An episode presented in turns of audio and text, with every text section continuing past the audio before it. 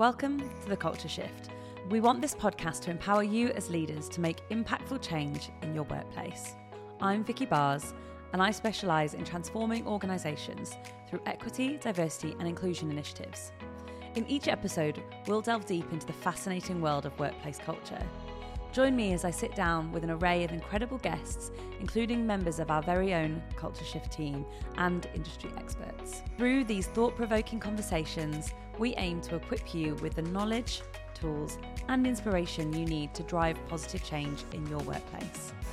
Whether it's breaking down barriers, thinking about how you include a more diverse workforce, or fostering a culture of collaboration and belonging, we've got you covered. So let's dive straight into an episode.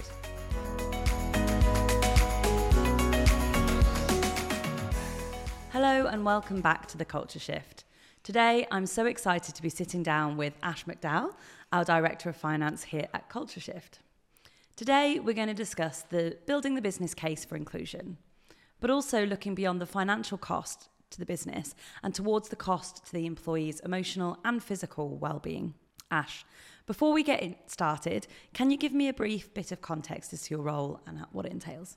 Sure, yeah. So um, I'm the finance director here at Culture Shift. I'm responsible for anything with a number uh, that comes into the business, um, looking after the risk, understanding how the business is performing, uh, and reporting out to our sort of key stakeholders to make sure that everybody is happy with the direction the business is going in. Uh, and we're performing to the best of our ability, really. So, we wanted to talk today about the uh, cost to organisations um, when bullying, harassment, sexual misconduct takes place. Um, there's obviously the hard figures, which you're very familiar with, um, and we'll go through some of those as we're having the conversation. But to set the tone for today's session, I think we also want to talk quite a lot about the cost to the employee's emotional and physical well-being. Um, and you know, there's a lot of research we've done as Culture Shift to um, kind of unravel some of the, that data and understand in a bit more depth.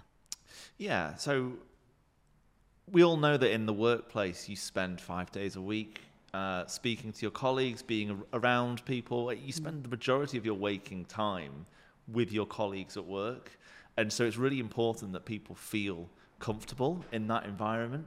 And if you're subjected to bullying or harassment in, in that situation, that can take such a toll on people's emotional well being, on their, on their mental health, um, because you rely on your job and so you're therefore you're kind of trapped. And yeah. there's very little you can do to escape that.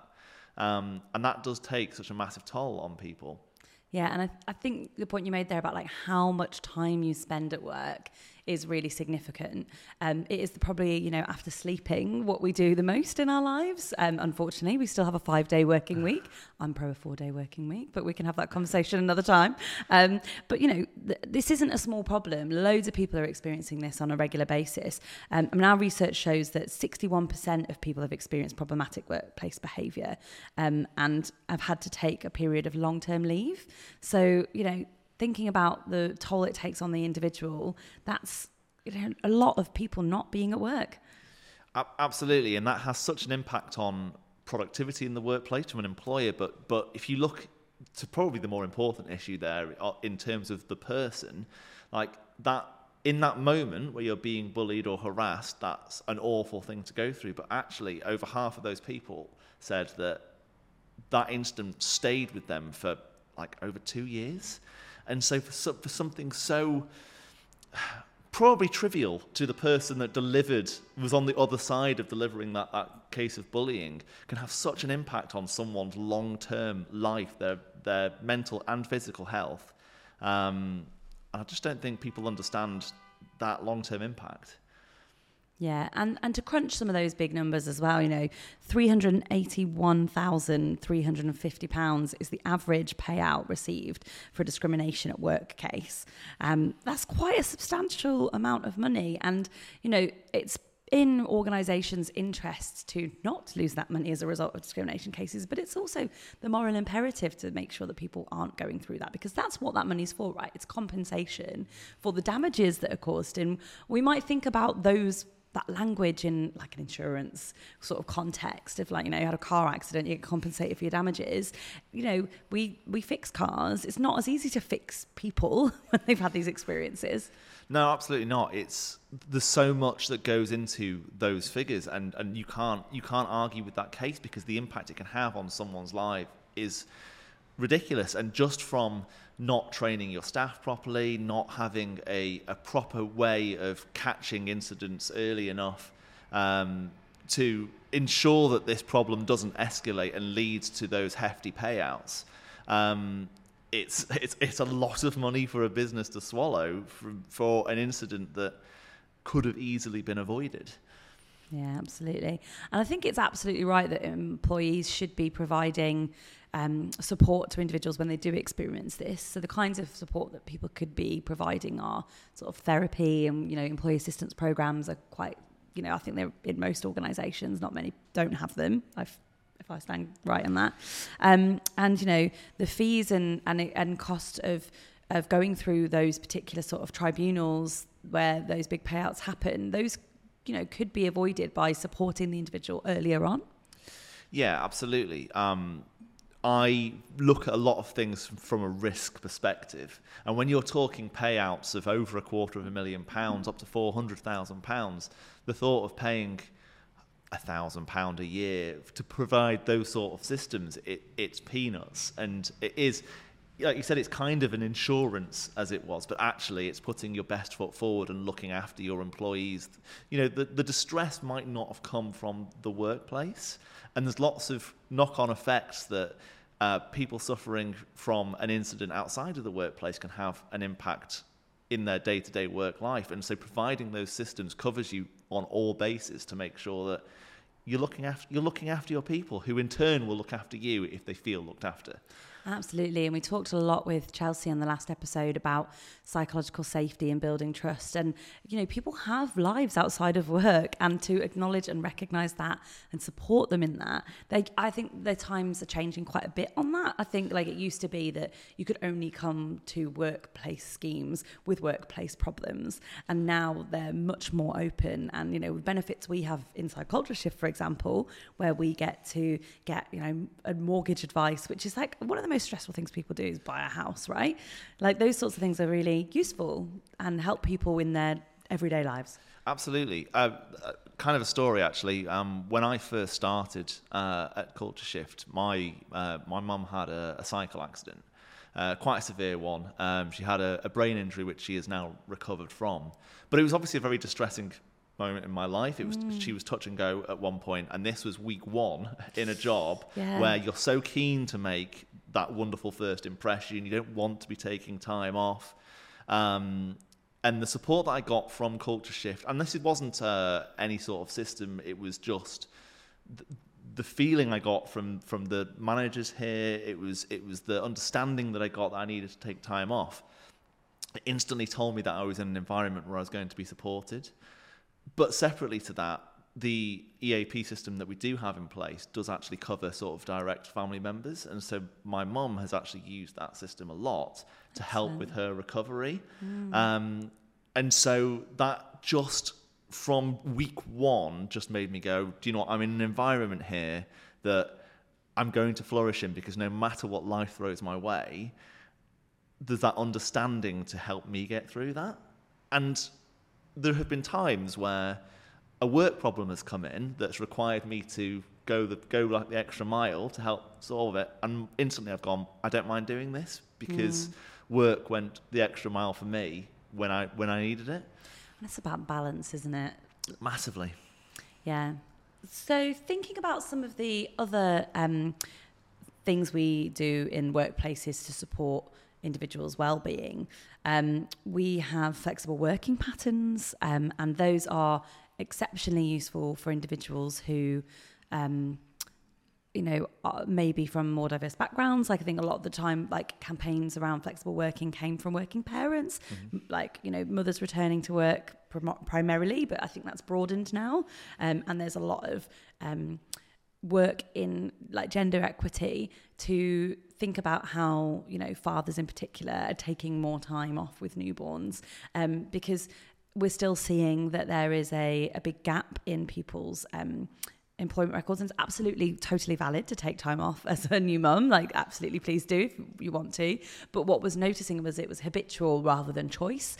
Um, and so uh, there's been really great policies been brought in and I think we've got some really good examples at Culture Shift but I think you know th- those sorts of workplace policies and practices um, really allow people to help sort of balance work life which I think you know is what you kind of alluding to there yeah, work life balance is something that is, is really important to people. I think, particularly since COVID. Um, during COVID, we got used to working from home to being able to sort of almost dial in and dial out as as we were allowed to do during mm. that time that that age of flexibility definitely sort of sprouted from there and um, certainly for me I I changed my role I, I moved to culture shift during the COVID pandemic and I think back to the role I was in previously, where I was in an office Monday to Friday. I was arriving at half seven. I probably wasn't leaving until half seven, and it was just a completely different world. And mm. the impact that had on my mental health was ridiculous.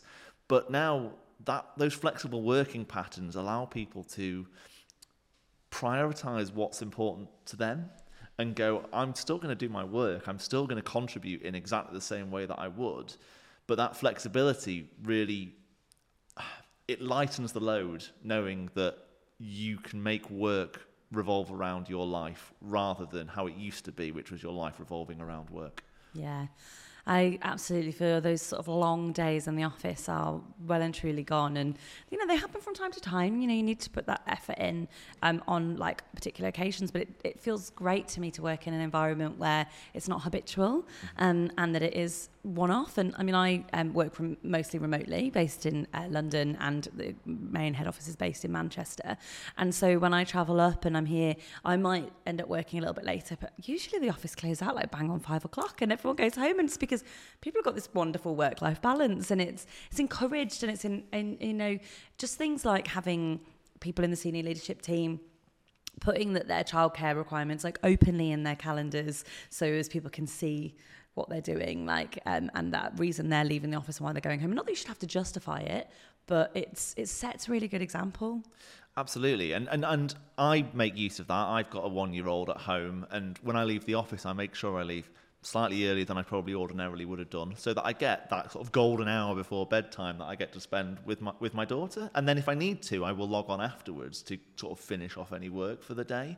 And I think that transparency, like you said, it it, uh, it shows to people that I can do this if I need to as well. It's leading from the top. It's it's it's practicing what you preach, um, and that flexibility can extend to cover all sorts of reasons. I mean, um, as an example, if if you are of Isla- Islamic faith, uh, when it comes to Ramadan and fasting and things like that, actually.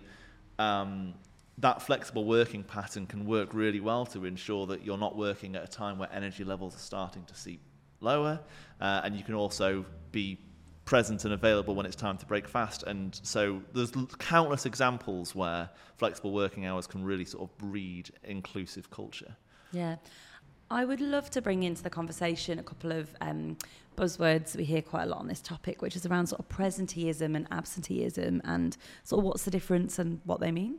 Sure. So um, absenteeism is probably the one that everybody is familiar with, mm. uh, and that is people not being in work, calling in, calling in sick, not turning up, um, which has uh, a considerable cost. But it's easier to spot as a problem that when someone has missing days in their calendars uh, that are perhaps unexplained or um, or, or might not be the full truth behind the reason why they are off. Mm. Presenteeism is kind of a little harder to spot because presenteeism is presenteeism is when people come into the office but aren't really there. They're not present, um, and therefore the productivity is super low. Uh, um, they might be bringing a quite negative attitude, uh, which can provide a, a, poor atmosphere in the workplace, mm. and that can have a knock-on effect to other people as well. And it's, it's a huge problem.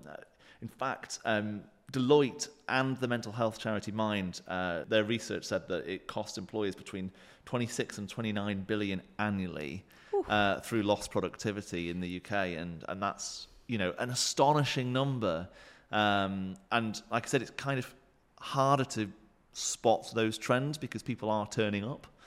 Yeah, and I, I think like for me, presenteeism also is about sort of thinking about people's um, natural energy and workflows. It's as, as if there's loads of different parts to it, but I think like you know the, we were talking about flexible working, um, and that really feeds into it. But there's also the like, if you're unhappy in your workplace, if you don't feel like you you should be there, like there's something going on, whether it's bullying, harassment, sexual misconduct, or whether it's a discrimination case, or whether it's you know um, because your workload doesn't match your skill set. Like there's so many different reasons why you might not be happy in work. Um, and yeah, just turning up day in, day out and not being able to engage with the work and not being able to um, kind of feel happy and, and enjoying it as well. Like we, we're now in a time in history in the UK where work should be something that you enjoy and you feel proud to do and you shouldn't have to um, you know, just turn up and suffer it, basically. Um, and that is kind of what presenteeism is, from what I understand. Yeah, absolutely. And, you know, as humans, we operate best when we are happy and content and safe and, you know, all mm. those very basic needs that we need. Maslow's hierarchy, I believe. Yeah, absolutely. um, all those things that we need as people to thrive. Mm. And again, those issues might not be coming from the workplace, they might be coming from home, but it can be a distraction it, and it has a knock on effect and, and also high performing teams work really well when everybody's firing on all cylinders. And so one issue affecting one person can have such a knock on effect to their department or the entire organization in terms of productivity and, and, and really making that team tick. Yeah. And I guess like ultimately what happens if people are unhappy in the workplace is that we lose people, right? Um, and the cost of recruiting is a huge dent in, in companies. Um, kind of turnover and income. And some uh, nationwide analysis reveals that um, on average it costs around £30,000 to recruit a new employee. Now, I think your figures suggest it might be more than that. Yeah, so the the very simple cost of recruiting someone, but you know, be through being that through a recruitment agency, um, those numbers stack up very very quickly.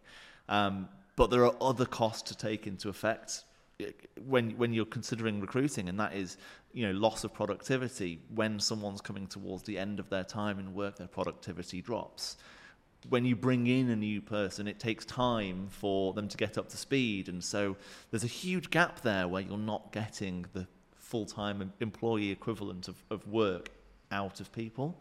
Um, there's also the cost of, of training, there's the cost of uh, taking other people out of their roles to onboard and to bring people up to speed. Um, and so my understanding is that it can cost anywhere between 50% to 200% of that person's salary to replace them. Mm. And if you're t- if you're talking people higher up in your organization commanding 60, 80, 100,000 pound a year salaries, that's that's potentially 200 grand it's costing to replace Ooh. one person, albeit albeit a high up senior person in your organization, but that's a lot of money to sink just because you couldn't keep that first person happy and content in their role. Yeah. So, so in effect, when you're talking of costs, you know, up to two hundred thousand pounds, it's much more cost effective to make sure you're providing a culture to retain your staff, to keep them happy, rather than just constantly churning new people, because that's such a drain on your time, but most importantly, your money. Yeah. Absolutely. And I think, you know, with, with the concept of thinking about the business case for inclusion, it's it's really important that our workplaces reflect the types of people that we want to bring in. Um, and and you know we purposefully at culture shift hire for culture add not culture fit. Um, and you know it, that can make it uncomfortable sometimes because someone may bring a diversity that the organization doesn't know how to like meet their expectations.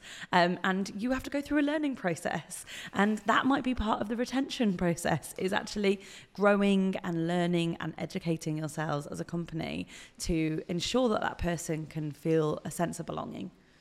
Absolutely. Uh, people generally don't like change. Mm. um, and when you recruit for culture add it means your cu- culture is constantly changing. Yeah. And that's a challenge because when someone has been with your business for a while and has gotten used to the way that things are, and then someone comes in, adds something to the culture, and suddenly not everything changes, but there's incremental changes, and then someone else comes in and there's another incremental change. It can suddenly feel very far removed from where they once were.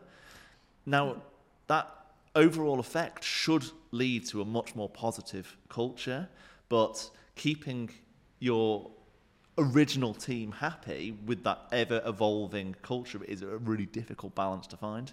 Yeah, and I think one of the things we do really well, and we already mentioned in the previous podcast, the shifter spotlights, mm. which allow us to really get to know something about one another. But we've also got a, quite a comprehensive program of uh, like equity and inclusion learning that we're going through. So we've done various different, um, like lunch and learns mostly um, around different like types of diversity. So we've had ones on like neurodiversity, we've had ones on LGBTQ plus inclusion, um, and and we've had ones on like bias. And it, I think, you know, these help with that continuous growth, continuous learning, continuous education. So I think the like broad stroke, this is a group of people, and like coupled with the this is your individual and what their interest is or who they are, and you know, telling you a bit about themselves. Like it's it, I think it's a really good partnership.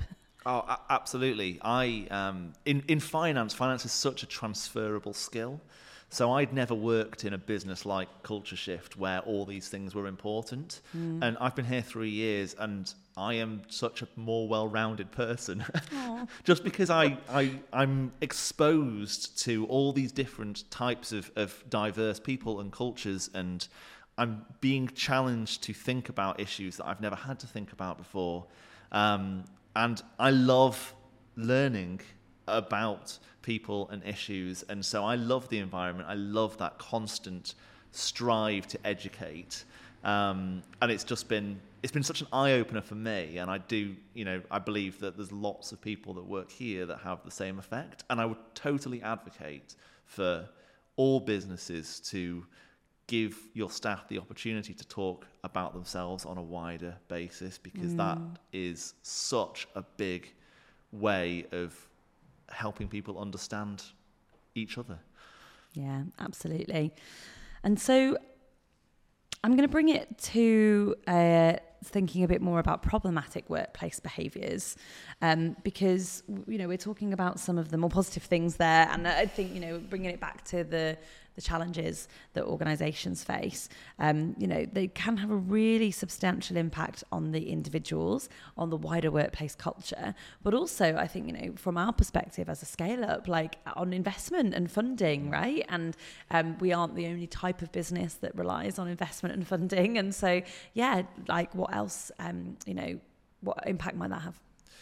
So it's particularly at the moment, it is such a challenging environment uh, it, for businesses that are seeking funding. There's, for the past almost 12 months, um, prices of things have been absolutely shooting up, and, and that affects everyone. Like I think everyone can appreciate the cost of electricity bills that have gone up over the past uh, over the past nine months. Food just seems to be absolutely skyrocketing.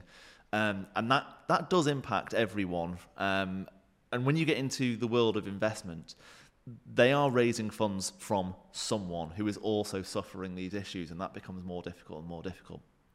Now, in a challenging environment, when businesses are presenting their business case to the private equity or the venture capitalist firms that are out there, in this environment, they are looking for any excuse to drop you.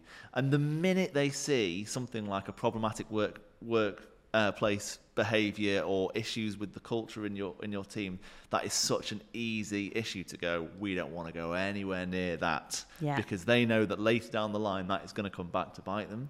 And in fact, there's some data that backs that up. I think some research was done that says 86% of investors said that if they'd invested in a company that was embroiled in a workplace bullying harassment case, they would rapidly distance themselves from that company. Um, it's quite a big statement. It, I mean, it's a huge statement, but they, the um, the investors are normally representing a portfolio of businesses, and like it or not, uh, you are probably associated with the other businesses in that portfolio. So the minute that one has a workplace bullying problem in that portfolio, that reputation can go on to the investor, which can then be passed on to the other portfolio businesses. And so it makes perfect business sense to want to distance yourself from that because that's not just your investment, but also the potential future growth of all the other businesses in that portfolio that could potentially be affected by that. Yeah, that's big knock on effects, doesn't it? Um, and, you know, another piece of information here is around sort of organisations hoping to secure investment, almost three quarters um, confirmed that they wouldn't invest in a company that had a problematic workplace culture. So that's, I guess, pre- prevent, I guess, preemptively looking at it. Um, but also two thirds, so like 64%, um, wouldn't invest in a company that has numerous NDAs, so non disclosure agreements, with former employees. Now, non disclosure agreements are like quite a standard part of a settlement agreement.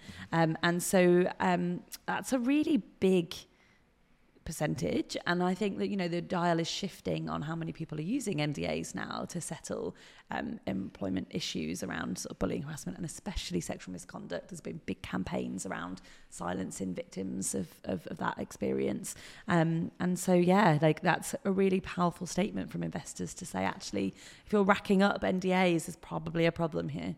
It's huge. And, and if you think about it, the people in businesses are the experts on the culture and the goings on in that business. And it's kind of, maybe it's a crude example, but if you were buying a car, then you would want to speak to the experts to understand how that car has been looked after. And mm. you wouldn't buy a car if someone says, no, actually, this car's been constantly driven at high speed. You know, the tyres are absolutely burnt out because they've been razzed around corners. It's been driven into a ditch however many times. And so th- it's the same process. The investor is looking at you going, I don't, I don't want a business that has driven its employees into a ditch. Yeah. Let's um, talk a bit about company reputations and how easily they can be damaged. I think a lot of companies, you know, are um, pride themselves on their reputation. They you know, need it to perform the function they do or sell the product that they sell.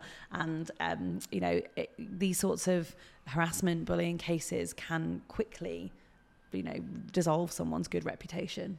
Yeah, uh, uh reputations are something that are damaged really easily. And the minute you get allegations of of bullying and harassment in the workplace, it, it's going to have such an impact on a business on, on, a, on a number of fronts. I mean, we talked about investment before, but recruiting top talent, you know, if, if you see in the news or, or there are websites now like Glassdoor where people will post reviews of their experiences in a workplace, the minute they see that there is the possibility that I'm going to be mistreated if I work in this business. That's that's going to just turn your head over to somewhere else. I wonder how many young people are thinking about not applying to a particular food chain for their first jobs at the moment with what's going on in the news. Yeah, absolutely, and um, universities as well. I think uh, the upcoming generation are a lot more tuned in to these mm. issues than than we ever were. Um, and I believe that when looking at universities, it, it's one of the things that they look for the most is is the, is the culture and the, and the student happiness over necessarily the uh, the grades that that university is is, is generating. Um, and that will, as they become the future workforce, that will translate into people wanting to move into the workplace. So it's so important that businesses aren't letting this affect their reputation. Yeah, and graduate expectations have been driving workplace um, expectations for so long. Like I think you know it, it, happens generation on generation, and and we are um, seeing you know uh, an information um, kind of transformation, I guess is the best way to put it. Like people have so much information, like you say, like Glassdoor at, the, at their fingertips to help them make decisions about where they might want to work and who they want to work with and what sort of environment they want to be in. Um, and yeah, like, you know, uh, it's just it's so common to find workplaces where you know there are difficult experiences going on and more and more they're getting shared publicly Absolutely. I remember when I took one of my first jobs that uh, a big draw of working there was they had a pool table. Um, but I don't think that's the case anymore. That's not what, that's not it's the not draw. it's not, it's, it's, certainly not enough. Yeah. Pool, a pool table's lovely. Um, but if you get to play pool while someone is harassing you in the background, then that's not a nice place to be in. If, no. if I'm going to be treated well, but I don't get to play pool, I have to wait till after hours to do that, then you know that that is the choice that I and many other people are going to make. Absolutely. So ultimately, we're talking about the fact that workplaces need to invest in being somewhere where people can feel safe and included in order to succeed, right? We're talking about the fact that we want to make workplaces where people feel they want to not just show up, but contribute effectively.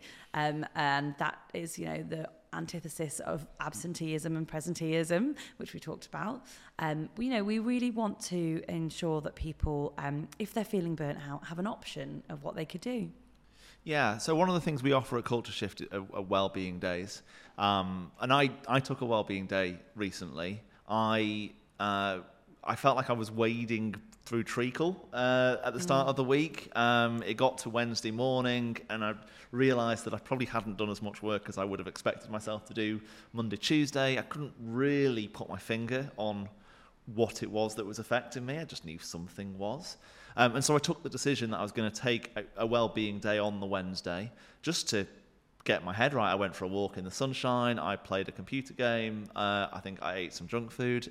Um, perhaps, perhaps not the the picture of absolute health, but um, it did the trick. Yeah. And when I came back in on the Thursday, I was motivated and ready to go. And I probably did more work in those two days than I would have done the rest of the week uh, had I just kept ploughing on and trying to get through that. And part of that was the fact that I knew that I wouldn't be judged for taking mm. that well-being day. I think sometimes there's a stigma. There's, I mean, there is a stigma attached to mental health. Yeah. Um, and that's not always seen as a genuine reason to take time off work.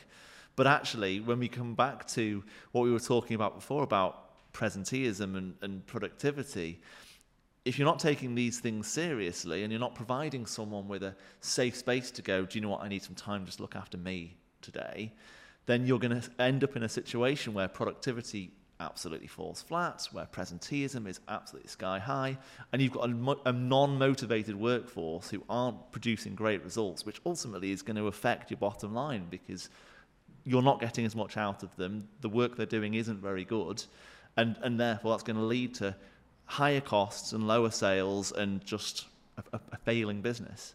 Yeah. And I think another thing I'd like to sort of bring into the mix um, today is around like hiring a diverse workforce and keeping a diverse workforce. Um, we've talked a bit about um, the cost of replacing people, um, and um, we've talked a bit about um, being people bring being able to bring their whole selves to work in the sense of you know showcasing your who you are and your interests through our shift a spotlight kind of sessions. But there's also, you know, um, loads of data out there, and I haven't got any of it to my fingertips, but, um, you know, that shows that a more diverse workforce is a more successful one. Um, it brings diversity of thought, um, it brings um, innovation, and it brings in, you know, the capacity to learn from one another and to, like, really um, do things differently because if you just have a homogenous workplace where everyone thinks the same and works the same, um, you know, you're going to stagnate. Absolutely. Um, businesses are getting much better at hiring diverse, but the real challenge is, is keeping mm-hmm. a diverse workforce because yeah. you've got to provide that that culture, that inclusivity that means that they feel supported and happy and safe in, in their workplace. And that diverse workforce is going to unlock so many key things in your decision making. The, there are very, very few businesses out there where, where the end user isn't diverse. And therefore, how can you possibly say that you are providing the best possible solution to whatever the problem is that you're trying to solve if you're not taking all the viewpoints from everyone who could possibly benefit from your solution? Yeah. So you need that diverse thought, you need the creative ideas coming from all areas to fully make sure that your solution is an all encompassing one. And that works for whatever kind of workforce you are, Absolutely. right? Like whether that is um, a public sector providing services, whether that is, you know, um, in the tech industry providing products, whether that is in the finance industry making profit, like it applies to everyone, right? Absolutely. And if you're only going after a majority group, you're still alienating all those minorities, which when added up are a considerable amount of people. I would say the majority. Uh, exactly. exactly. There's a reason actually that a lot of people of color like use the term around global majority um, because it's it's a fact that like perhaps they might be from a minoritized group within the UK, but actually we don't live in a world where borders are that much of a barrier. You know, we all work remotely. Loads of companies are global, and you know, um, it, it, it actually like you know we don't stop at our own borders these days when it comes to business interactions. Um, we are yeah actually like I say a global entity a lot of the time. And um, so actually you might not be dealing with a majority white country for example no. when you're like doing your business. Um, so to have a majority white staff um, might like really disadvantage you in in dealing with people when you're working internationally. Absolutely. And and and almost to go back to the pure finances if you want to really capture that that full on market share if you want to go after everyone that is out there you need to be considering every single aspect and appealing to all. It's as simple as that Thank you so much, Ash. This has been a really interesting conversation. We've covered so much. Um, we've talked about, you know, thinking beyond the financial cost to the business um, of not having inclusion, what it costs to employees' emotional and physical well-being. We've talked a bit about um, the need to prioritise inclusion and why, and the benefits that can bring to your company. Um, we've talked about presenteeism and absenteeism and the difference between the two and the impact that can have on your bottom line, but also on the individual's sense of self. Um, and we've also talked a bit about the like big cost of sort of employment tribunals um, and then some of the like more everyday things that we can be doing like flexible working patterns and taking well- well-being days. Yeah thank you so much for having me. It's been a really really interesting conversation. I've loved every second. Thanks. Thank you for tuning into this episode of the culture shift. We hope you found it insightful and informative. We really appreciate your support and value your feedback so if you enjoyed this episode, please leave us a review, share your thoughts, and don't forget to hit the subscribe button to stay updated on when we release new episodes. If you're interested in our other content or how Culture Shift can help your organisation, check out our YouTube channel, website, or drop us a message, and I'll see you next time.